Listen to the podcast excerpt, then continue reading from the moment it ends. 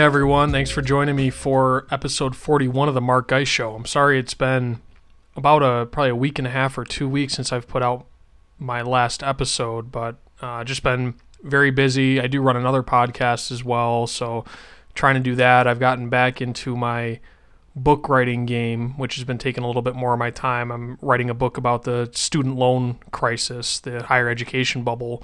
I think it's something people will enjoy a lot, and I'm enjoying working on it, but there are only so many hours in the day, so sometimes I, I ebb and flow back and forth between what I'm spending more time on. But I'm going to try to put out this one today which today is Sunday the 19th, and I may put on another one tomorrow, Monday the 20th. I also have tomorrow off, so I'll have time to be able to do another episode. And there's just so much to talk about, so much that's been happening with the Donald Trump administration and just news in general. And it's really crazy. It's only about a month in, and there's still a, a, huge new story every day. So it's probably the worst time possible for me to be slowing down my output, be slowing down how many episodes I'm putting out. But I guess it forces me to just focus on the important points and ignore the extraneous ones. So, first, I want to talk about this Donald Trump versus the media feud. And I was thinking about maybe taking some clips from the Donald Trump press conference, the hour and 15 minute, hour and a half press conference where basically Donald Trump was going off at the media, where it, he he's made it clear in the past, but he's made it as clear as anybody possibly could that it's now him versus the mainstream media. And that seemed to be the point of this entire press conference. It started out him talking about, well, I've done more than any president has ever done in the in the first month of the of the presidency. No president has ever done what I've been able to do.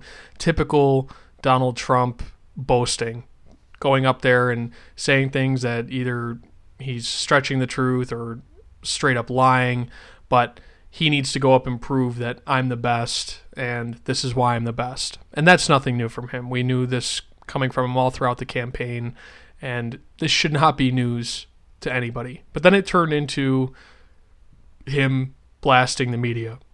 And that was part of his message that the media is trying to take him down and that they're being unnecessarily ad- adversarial. But I think I think the point that I want to hammer home here talking about this in this episode is that Trump is right, but that doesn't make Trump an ally of the liberty movement at the same time. It's it's a difficult position to take, but I think Trump is right that the media is an enemy of the American people. And the government is an enemy of the American people as well, in general. I'm not saying that there aren't people in government that are there as dutiful public servants, but overall, I think the government has become a tool of oppression toward the American people. And the media has as well, the mainstream media has. And you see a story like what's happened with with PewDiePie, and this is somebody I don't follow. He is a, is a YouTube blogger, one of the one of the most popular people on all of YouTube, possibly the biggest YouTube personality out there. So fantastically popular, and all at once the mainstream media came in and swarmed together to try to take him down, to call him an anti-Semite, and I have to say I haven't gone back and watched all of his videos to see what are these examples of, of anti-Semitism that they're talking about? I've seen some clips, so I can't say that I have a I have a completely knowledgeable opinion of whether or not he's an anti-Semite. I don't think he is, and the fact that it was such a coordinated attack by all these different outlets all at once leads me to believe that it was essentially planned. You know, I'm not saying that all the representatives of these newspapers got together in a room and said, "Okay, we're going to take down PewDiePie today." And all of you publish stories at this time and we're going to we're going to do it that way. I don't think it's coordinated to that level, but I do think that once somebody jumps on the let's attack an independent journalist or an independent personality that we can't control, once somebody jumps on that train, everybody else jumps in as well. And they're trying to do it, they're trying to get clicks, they're trying to get views. These these outlets like the Washington Posts and the CNNs and the, the New York Times of the world they're all struggling and their viewerships are all going down. And that's one of the big reasons why they're attacking independent media and attacking somebody like Trump who they can't control.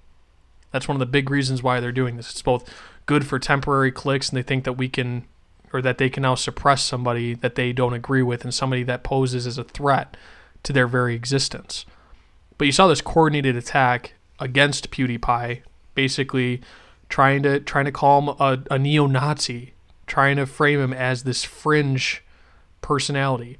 And like I said before, I don't know enough about him to be able to really say 100% like this is a great guy. I've, I've really read more secondhand accounts of, of his account and I had never really heard of, of much controversy before this. You know, every big personality out there has some sort of controversy surrounding them at one point or another. But this seems like a regular guy that's doing really well for himself and that does a lot of satire and comedy type of things, and his followers eat it up. I don't think he's someone nefarious out there that really harbors these neo-Nazi types of beliefs, which is basically the way that that these outlets were trying to frame him. But this is just one example of many where look at look at this powerful apparatus, this powerful mainstream media apparatus and how it can be used to go and target somebody that does not that, that does not fall within this range of acceptable opinion. And basically the range of acceptable opinion, if you're anywhere to the right of someone like David Brooks, then you should not be given an outlet with one of these mainstream uh, one of these mainstream networks or newspapers to espouse whatever you're espousing. And to these people, everybody that falls to the right of somebody like David Brooks might as well be somebody like Richard Spencer. You know, they're all the same. Everybody to the right of them, they're all racists, they're all bigots, and we can just lump them all together into this one big group. And they're somebody, or they're a group of people that we don't even need to concern ourselves with. They're they're such extremists. They're just fringe nobodies, and we don't need to listen to them. That those are not acceptable opinions. Those are offensive opinions. And that's what's been happening with the mainstream media for years now. I mean, for, for, for over a decade at the very least, and really a lot longer than that. But I think it's gotten progressively worse over time, and they've become more emboldened because they see the threat that independent media poses to them. There are all these independent networks out there and uh, independent websites, and it's so easy now for somebody like me to start up a podcast and to be able to get their opinion out there. And some of these podcasts have become huge. You know, some of these websites have become huge.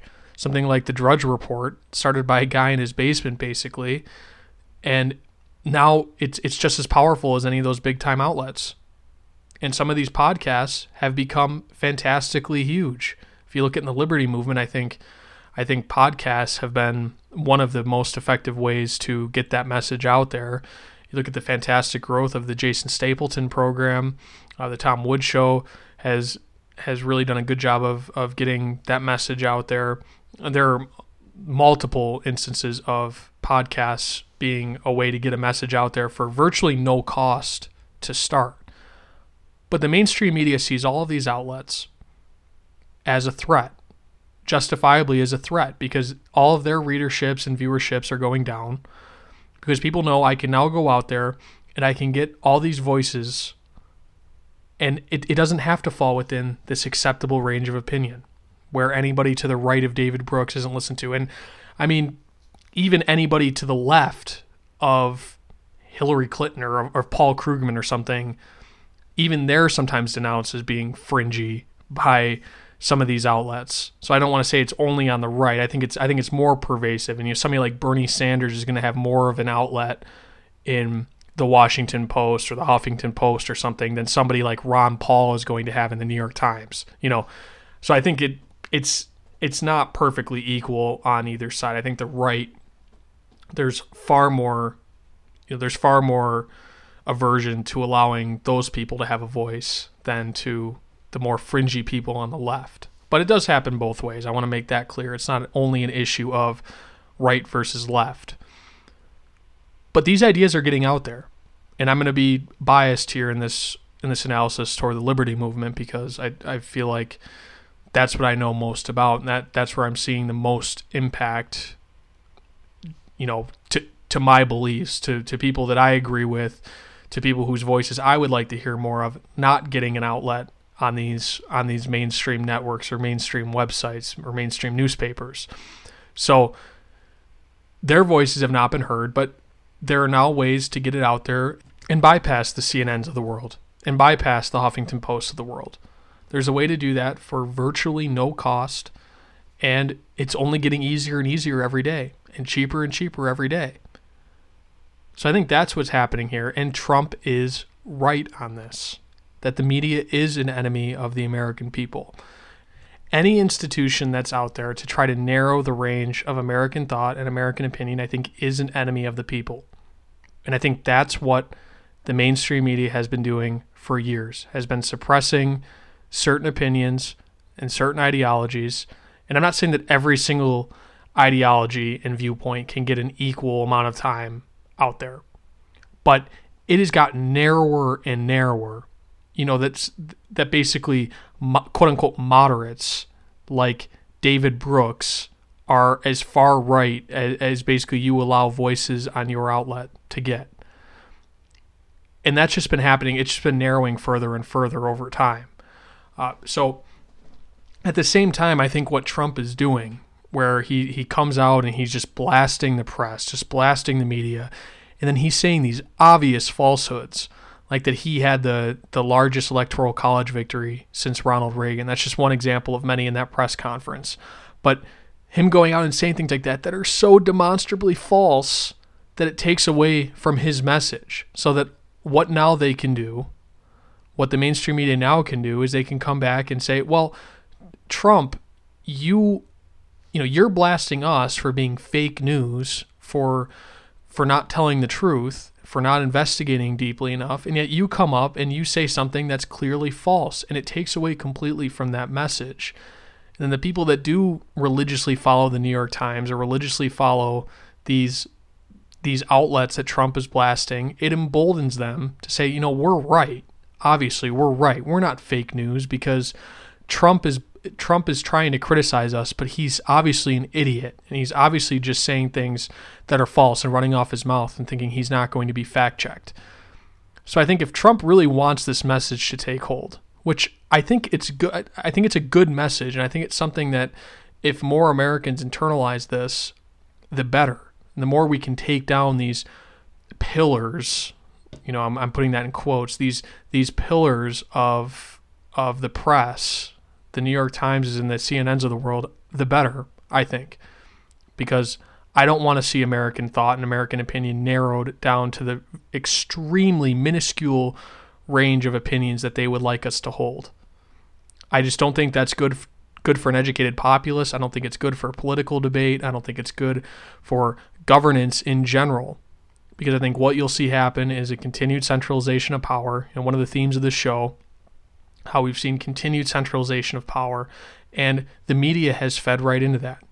Because the more that power is centralized, the more that these big networks, the more that these entrenched interests have to gain from it. Because they're the ones that are most most connected to Washington D.C you know they're the ones they're the ones that have the closest relationships to the representatives and and to the to the deep state members in DC. And so the more power that's concentrated there, the less a threat the independent media becomes. Because now the more scoops that they can get, um, the, the less it's happening on the state and local levels. So you'll probably continue to see state and local media be crowded out by additional, you know, media at the federal government level, media in Washington D.C. So that's what they would like to see. They have they have a vested interest in seeing continued centralization of power. They do not want to see decentralization occur. And so the sooner we realize this, the sooner we can start we can start to take everything they say with a grain of salt.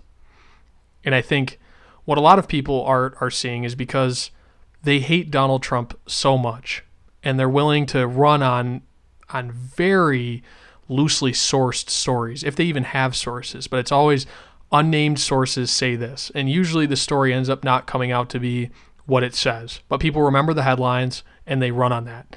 That's why you hear that oh it's it's President Putin running the the United States or it's it's white supremacist President Steve Bannon that's really running things behind the scenes. You know, all these things that are just complete exaggerations and really have have little or no basis in fact. But that's why you see people running with these types of stories. And you had the same thing happen with the Mike Flynn ousting, where we don't know the details. I would like to know the details. I would love to see them investigate the details. If there's a recording out there, get your hands on it, and you know maybe it can't be released to the American people, but let's let's see was he actually trying to trying to get some sort of quid uh, quid pro quo agreement there with the Russians where well if if you help Trump get elected then we'll try to remove the sanctions on you. Did that actually happen or did sanctions just come up in a conversation between uh, between Mike Flynn and his Russian contact who he had known prior to this whole election cycle? And Flynn was not part of the American government at the time. He was a private citizen at the time. So that that whole story was a huge reach, and people coming out, people jumped on the Dan Rather quote where he said that this could be bigger than Watergate. Well, there there have been a lot of scandals that could be bigger than Watergate if everybody's worst suspicions about them came true, and if more information comes out, maybe this could be bigger than Watergate. Maybe it could, but I haven't heard anything about it since they got Flynn to resign, since they infiltrated uh, Flynn's relationship with the Trump White House, and there really hasn't been any additional information on it since. So that leads me to believe that it was all headline clickbait type, you know, type of garbage, and they achieved their ends, and now they're going to move on to their next their next way to try to discredit the Trump administration. My biggest problem with this, and I've said this multiple times on this podcast, is that there are a lot of legitimate reasons to be criticizing the Trump White House. And there is a lot of legitimate criticism out there. I'm not saying that all of the criticism of the, of the Trump White House is irrational, but it's clouded and it's superseded by all of this just irrational fear mongering about what's happening. And people seem to want to, you know, they seem to want to act like this government was clean and a well-oiled machine prior to Trump coming in, and Trump just bull in a china shop is coming in and destroying everything. Well, that wasn't the case. This was an inefficient, just you know, monster run out of control prior to Trump getting here, and it's still a monster run out of control since Trump has gotten in office. Not much has changed. And anybody that's been following this without being, you know, without being completely biased by being a Democrat or Republican and being on that team or the other. Anybody that's been able to stand outside of of of that partisan type of politics has been able to see that. That's why we're sitting here saying, well, what's that different about this Trump presidency compared to what we've seen in prior presidencies? You know, does does Trump have gaffes often? Yes. Did Obama have gaffes often? Yes. I want to link to to hopefully I remember this. I'm not writing anything down here, but I want to link to the most recent Contra Krugman episode, which is with Bob Murphy and Tom Woods, and they dissect their favorite Paul Krugman column from the week, and they go over a bunch of Obama gaffes, and it's a really good discussion and basically what Tom Woods says is, you know, I don't I don't want to destroy somebody's career, destroy somebody's reputation because they make a gaffe. We all make gaffes. We're human. And Trump is going to make his fair share of gaffes and look back at, at Obama's gaffes. But I don't even remember hearing about a, a lot of those in the media. But every single time Trump screws up, it's front page news. It's it's the top headline. So what I'm trying to do here, and I think what people that aren't blinded by those partisan politics are trying to do here is to be consistent and to not now blindly either give our allegiance to Donald Trump because that would obviously not be principled whatsoever, but also not to pile on for things that we wouldn't have criticized prior administrations for. And I think that's exactly what's happening. Just the hysteria surrounding this presidency is incredible and people jumping on any single connection, the littlest connection without really any sourcing, any information, any data whatsoever, jumping on it like, well, now Trump needs to be impeached, when the same information you would not have heard a peep about it from the Obama administration. Now, another thing I want to make clear here is that most of these things that are coming out about the Trump administration are problems, and I would like to see them solved. I'm more piling on to the left and to the never Trump people because I think that all they're doing it for is for political reasons. Is it's for political gain. It's not because they actually think that those things are wrong or they actually think that, you know, it goes against their principles. They're doing it because they see an opening in 2018 or in the future where we can use this to our political advantage then. Or they're so blinded by being on the being on their particular team that they that they can't see beyond that. They're just in these blinders. They have these certain people they trust. That's all that they go off of and that's going to be how they react. Everything is partisan. So, a lot of people fall into one of those two camps or some people in both camps, I guess. Uh, but a lot of these issues in, in the Trump administration are big issues. I look at something like the story where they're talking about the cost to defend Trump and, and to defend uh, Melania and, and, Trump's son at Trump Tower in New York um, and Trump's vacations. I think those are all big issues. But people are trying to present this and trying to draw a dichotomy between what's happening with Trump and what happened under Obama. And Obama took a lot of these lavish, expensive vacations and was very loose with taxpayer money. And I think that those are issues for both administrations. We should be trying to stop that overall, but it shouldn't be for Republicans. You know, oh, it's not an issue when George Bush goes on vacation. Now, also, know Obama's in office. We've got to find a way to criticize him. Let's criticize him on these expensive vacations. And then you criticize him then, and then now Trump comes into office, and then now you defend Trump by saying, well, Obama did the same thing they're all issues. We, we should not be spending millions of dollars for our presidents to go on vacations. They can foot the bill themselves. You know, that's how every other occupation works. They can foot the bill themselves. They really shouldn't be going on extensive vacations. Most American people can't go on extensive vacations. They can maybe go on, you know, one, two week vacation a year if they're lucky. Uh, but that bill should be being footed by themselves. That should not be that should not be the American taxpayer funding that. And it, it, more at the the root of that issue, the base of that issue is why is our president such a target? It's because of how how much executive power has been consolidated. You know, in the early parts of the American Republic, the the president did not need all these secret uh, all these secret service guards around him all the time, all these agents around him all the time. Did not need constant hardcore security every place that he went. You didn't need that because the president didn't have that much power. The federal government itself didn't have that much power. You know, the president wasn't the, this king like figure that he's become. And so you didn't need all of that, all of those expenditures to protect the president. The president could go out into into a sea of American people and be normal. You know, he was a politician, but he wasn't a king. It wasn't somebody that somebody was going to try to assassinate necessarily for political reasons. I know that there were presidents assassinated all throughout American history, um, and that's part of the reason why we've you know reached the point where we're spending all this money to, to protect the president and then protecting presidents' lives after they get out of office, which I also think is completely ridiculous. But if you look at if you look at which presidents have been assassinated, the first one was Abraham Lincoln. And Abraham Lincoln is where you can trace back this current imperial presidency to.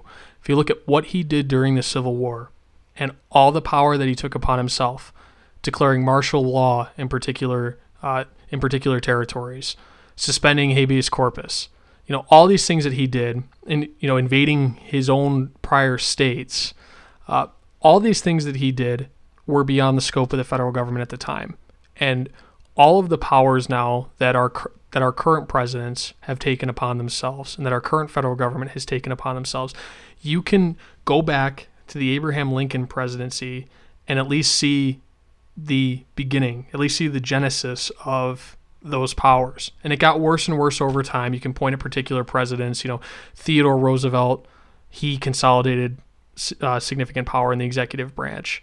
If you look at uh, Woodrow Wilson, he was a he was a horrendous offender uh, FDR, Lyndon Johnson. You know, you can you can point at a lot of presidents along the way that have made that problem worse. But it wasn't an issue. The assassination of presidents was not an issue until Abraham Lincoln. And Lincoln is the first imperial president that you really see. You know, before him there was at least still this attempt to try to adhere to the Constitution. Now, some presidents were far better at that than others. Some were not very good at it, but there was at least still some sort of respect for the Constitution. But since Abraham Lincoln, there's been very little. And there have been some presidents along the way that have that have been better, Uh, you look at somebody like Grover Cleveland. He was, he, he, I think he believed in in the actual oath that he took, the oath of office that he took, and tried to limit executive power. Uh, Calvin Coolidge, maybe you could point at as another example in the 20th century, but very few since then have worked to decrease the power that the executive branch and the federal government as a whole have had. Very, very few have. So I think that's the issue that we need to be looking at. It, it, it's very similar to talking about the lobbying issue and lobbying of Congress. And why is lobbying an issue? It's because there's there's so many favors to buy. It's because our federal government does so much more than it was intended to do. And it's such a haven. There's so much money flowing in there and then flowing out that there's so much to siphon off the top. And that's why lobbyists go there. And if you if you have special interests that come together and they can you know they can hammer congressmen on that particular special interest the american people as a whole can't really fight against that because say the you know the the sugar industry using them as an them as an example the cost of that's going to be spread across the entire American population. So where maybe the sugar industry is looking at each company getting millions of dollars of extra profits. Maybe it costs every American an extra 25 or 50 or 100 dollars a year or something like that where it's not worth the American the average American person's time to try to go and fight the sugar lobby to get something that's favorable to them rather than favorable to the sugar lobby. And this happens in industry upon industry upon industry. But that's why lobbying is an issue. It's because of all the all the power that's there to be bought. And any limits that you put in place, it's just trying to put a band-aid over the issue. The issue is you need to decrease the, the number of favors that are there to be bought, decrease the power that's there. And it's the same thing here with trying to criticize Obama for taking too many vacations and you know the cost to protect him or now criticizing Trump for all the costs to protect him. It's because we have an imperial president. It's because we have this president that has so much power and is such a symbol of of the American government, of the American people as a whole, that now he becomes a target. But I kind of want to get off that depressing topic of talking about, you know, assassinations and, and why do people feel the need to go and try to assassinate uh, politicians assassinate U.S. presidents. It's a very depressing issue that I'd rather not have to talk about. But what I do want to talk about here is how never Trumpers should be reacting to the Trump presidency. I think no matter what he does, there's going to be a large contingent of people that just hates him and wants nothing but to get him out of office. And nothing he can do is going to change that, I don't think, because he's such a symbol to these people of you know racism and bigotry and hatred or whatever terms they, they want to use to describe him. But the way that they're opposing him, and I've made this point on my podcast before, but you're not afraid of Donald Trump the person. Donald Trump the person in his private life has has no power over you. Donald Trump cannot affect your life in any sort of negative way when he's a private citizen. It's now the power that he takes on when he becomes president because the president has so much ability to impact your life. That's why you were scared. And I wish people would would be making this connection more and more that the issue is the power and we need to figure out how can we not give subsequent people, subsequent presidents this much power because we're so divided as a country. We we really are. There's there's such a regional divide, and there has been all throughout American history. This is a common theme throughout throughout American history. There really has been no time where we, we've all been united. You know, maybe in major wartime where it became us versus them. Maybe that's when we've come together to you know fight a common enemy. But it's been a common issue throughout the American Republic that there are sectional divides. When you have a country this big, it's inevitable. It's never going anywhere. So no matter who is elected as president, there's probably going to be about 50% of the country that, that likes the president and that's all on board for the agenda, and 50% that hates it. That's just a reality of life. It might be more like 55 45 or maybe 60 40 even. But very rarely is it going to be, you know, 90% of people are on board with the president's agenda and there's just a tiny minority that's opposing it. I don't I don't really see that happening. It hasn't happened in my lifetime. I don't know when the last time is that that's happened. Uh, but certainly not in certainly not in, not in recent decades and not throughout the majority of American history. So what can we do about that? What can we do about having perpetually 40, 45, 50% of people hating the person that's there to represent them in a king like position. What can you do? You can take power away from that person, take power away from that branch of government, and return it to the states and return it to the people. But I don't see anybody on the left advocating for that. I don't see anybody saying that that's what we need to do all that they're saying is, well, now in 2018, we need to get out and we need to mobilize voters. We need to get out. We need to get we need to get our people in there. We need to get our people in there to exercise that power.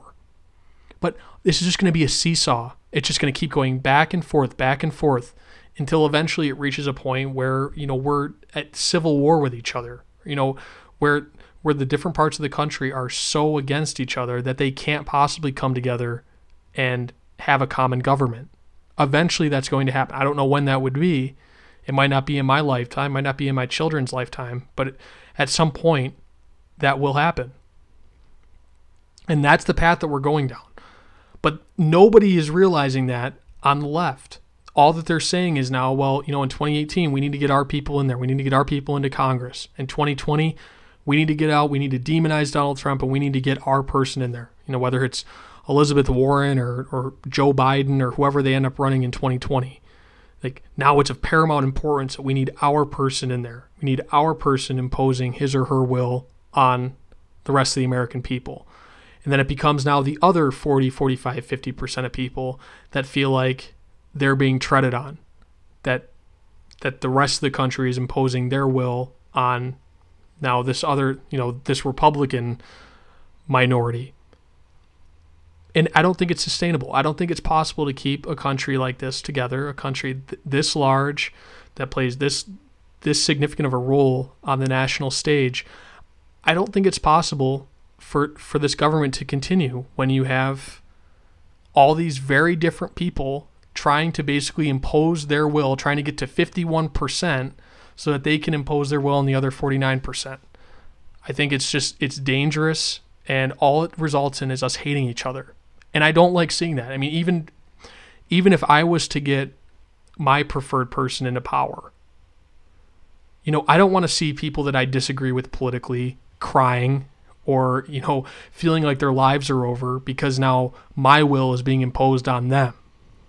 I don't want that to happen. I don't I don't like seeing my fellow countrymen feeling that way. And I don't I think most people that aren't sociopathic feel the same way. But I think the only way to achieve that is to take the power away and to return it to the states and return it to local governments and you know allow people to kind of sort themselves out by what they believe and have the limited power federal government that our founders envisioned i think for this exact reason. Because if you look at how the states were at that point in time people identified far more with their state than they did with the country. You know first and foremost so and so was a new yorker not an American. They were they were a New Yorker first and American second, and New York's interests were more important to them than American interests. Or, you know, Thomas Jefferson, Virginian interests were more important than American interests, and that's how it was. And I think, I think that's healthier than trying to force everybody from all the from all these different cultural origins and and you know all these different areas where we're so different. If you look at people from the Midwest versus people from the large cities on the coast, so different, and trying to get us all together and agree on a government that's powerful enough to impose its will on all the states and on all the people, it's it's just not going to work. And we're setting ourselves up for failure. And we're setting ourselves up to be vulnerable to foreign countries. And then when you talk about the the way that we have our military all over the world and in 130 countries or so, it makes us even that much more vulnerable. You know, we're no, our our military isn't on the mainland to protect us. I'm not saying that I think that the United States is, is vulnerable to invasion whatsoever. I don't think any country would really have a chance, even if we didn't have a military. So many gun owners so many people that would that would rally to to protect the mainland, it would be very difficult to make any sort of inroads. I think into into the United States, but we're spread so thin. First of all, uh, militarily, and all this adventurous foreign policy is just stirring up stirring up more discontent against the United States. We're broke and we're getting broker every day. We're continuing to rack up more and more debt, continuing to add to these unfunded liabilities to the point where we will never be able to be solvent in terms of those programs without breaking promises of lots of people, breaking the promises that we've made to lots of people. And you have more and more discontent politically at home. I, that doesn't sound like a formula for the United States to continue to be a functioning country. You know, to continue to be powerful. And I don't think being powerful in and of itself is important, but I think being powerful in terms of being able to direct our own interests, you know, being able to make our own decisions without always having to worry about, well, who do we need to align ourselves with in order to make sure that we're not making the wrong person angry or the or the wrong country angry. To be powerful enough to at least be able to to direct our own destinies. I think the way that we're doing things now we are moving uh, farther and farther away from that ideal.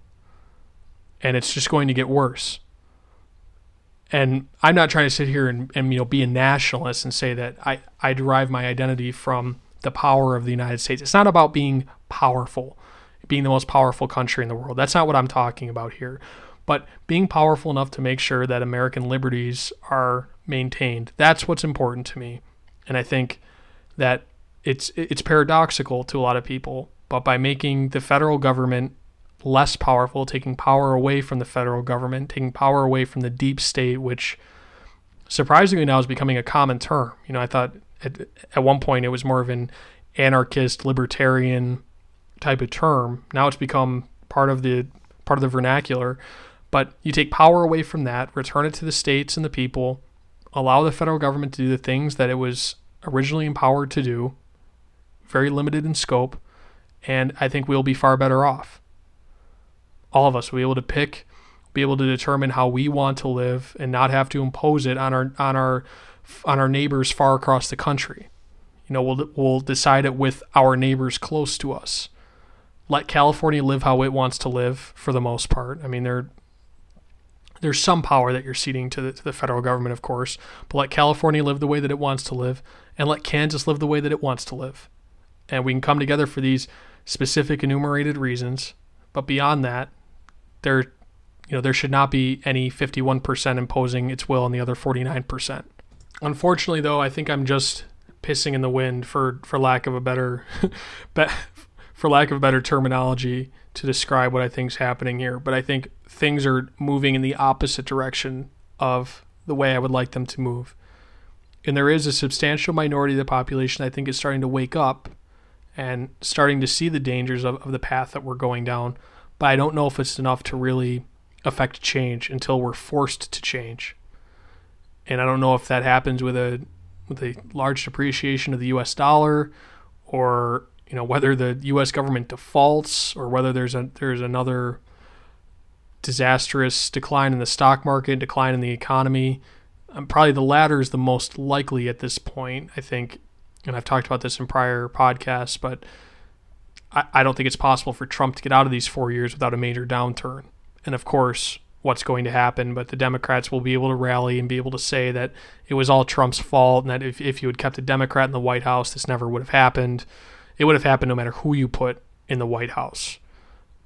A crash was coming. Um, but I think we're just going to keep moving in that direction of more and more centralization. And it's unfortunate to watch. And I think all you can do is try to talk to people and try to put your point out there and try to try to empathize with them. If you're talking to somebody who's on the left, somebody who's who's a very strong never Trump person, you know, give your criticisms of Trump because there are many there. You know, talk about Trump lying and talk about how you would like to not have one man or one woman wield that much power.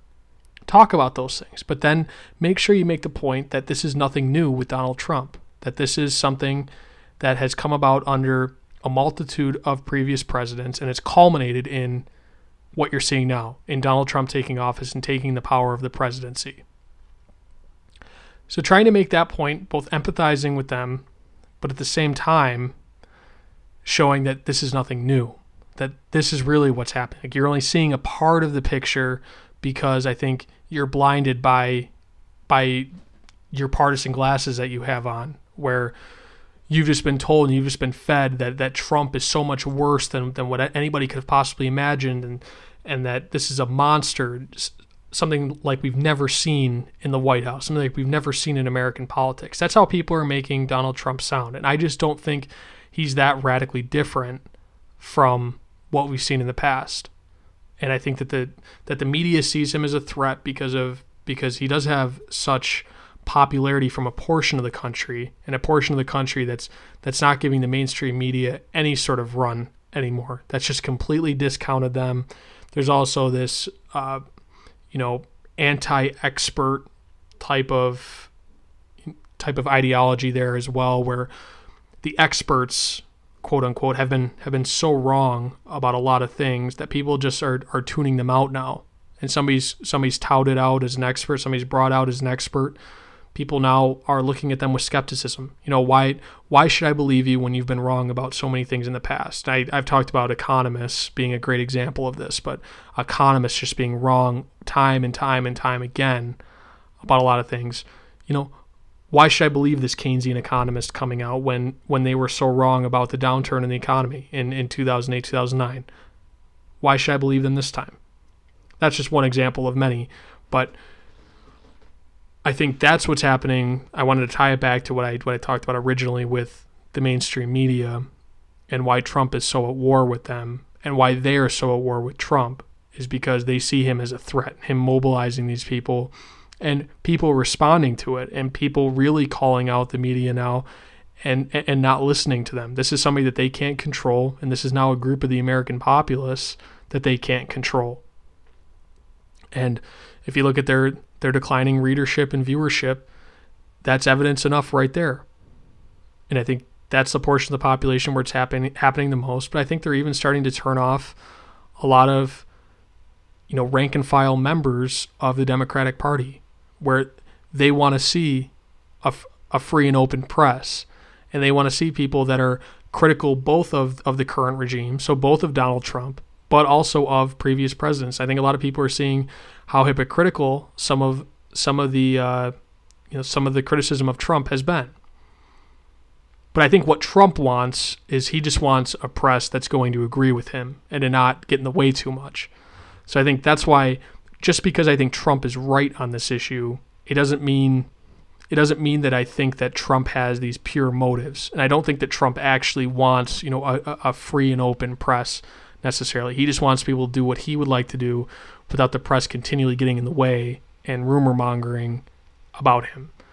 Um, so I think his I think his motives are off, but he's generally right that I think the media is an enemy of the American people and an enemy of people that want an educated populace. So I think I ranted long enough on that. Uh, I just kind of wanted to get a whole lot out there. I, I didn't have news stories in front of me or anything that I wanted to talk about in particular. I want to save that for if I do an episode tomorrow talk about some specific stories in more detail, but there's just been so much that's that's happened over the last week and a half or so that I just wanted to kind of give my overarching analysis of of what's going on here. So thank you so much for listening, and hopefully I'll have another one out tomorrow. Like I said, have a great rest of your long weekend.